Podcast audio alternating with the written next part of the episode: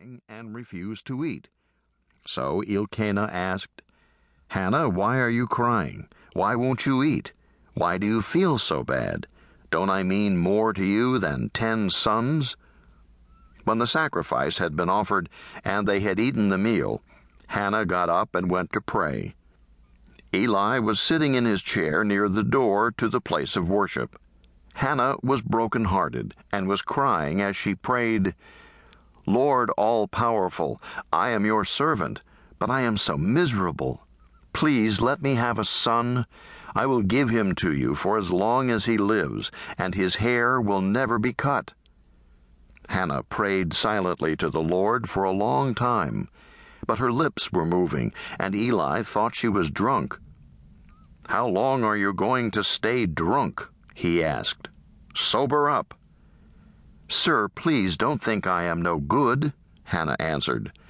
I'm not drunk, and I haven't been drinking, but I do feel miserable and terribly upset. I've been praying all this time, telling the Lord about my problems. Eli replied, You may go home now and stop worrying. I'm sure the God of Israel will answer your prayer. Sir, thank you for being so kind to me, Hannah said. Then she left and after eating something, she felt much better. Samuel is born. Elkanah and his family got up early the next morning and worshipped the Lord. Then they went back home to Ramah. Later, the Lord blessed Elkanah and Hannah with a son. She named him Samuel because she had asked the Lord for him. Hannah gives Samuel to the Lord. The next time Elkanah and his family went to offer their yearly sacrifice, he took along a gift that he had promised to give to the Lord. But Hannah stayed home because she had told Elkanah, Samuel and I won't go until he's old enough for me to stop nursing him. Then I'll give him to the Lord, and he can stay there at Shiloh for the rest of his life. You know what's best, Elkanah said. Stay here until it's time to stop nursing him. I'm sure the Lord will help you do what you have promised. Hannah did not go to Shiloh until she stopped nursing Samuel.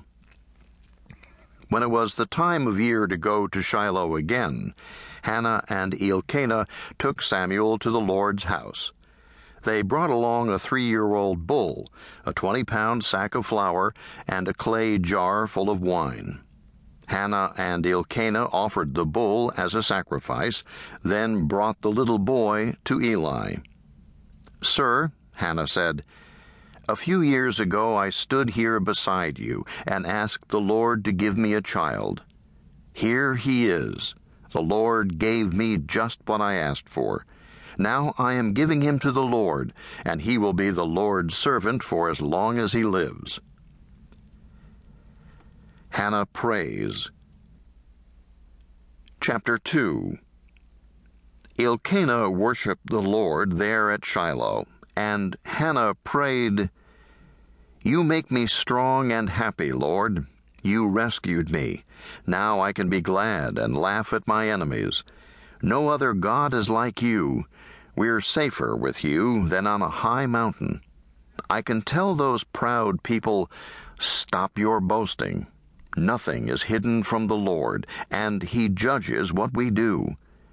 Our Lord, you break the bows of warriors, but you give strength to everyone who stumbles. People who once had plenty to eat must now hire themselves out for only a piece of bread. But you give the hungry more than enough to eat. A woman did not have a child, and you gave her seven. But a woman who had many was left with none. You take away life, and you give life. You send people down to the world of the dead and bring them back again.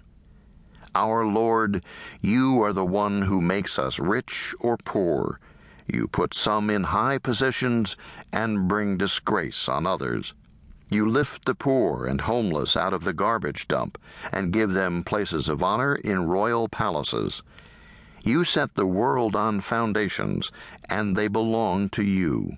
You protect your loyal people, but everyone who is evil will die in darkness.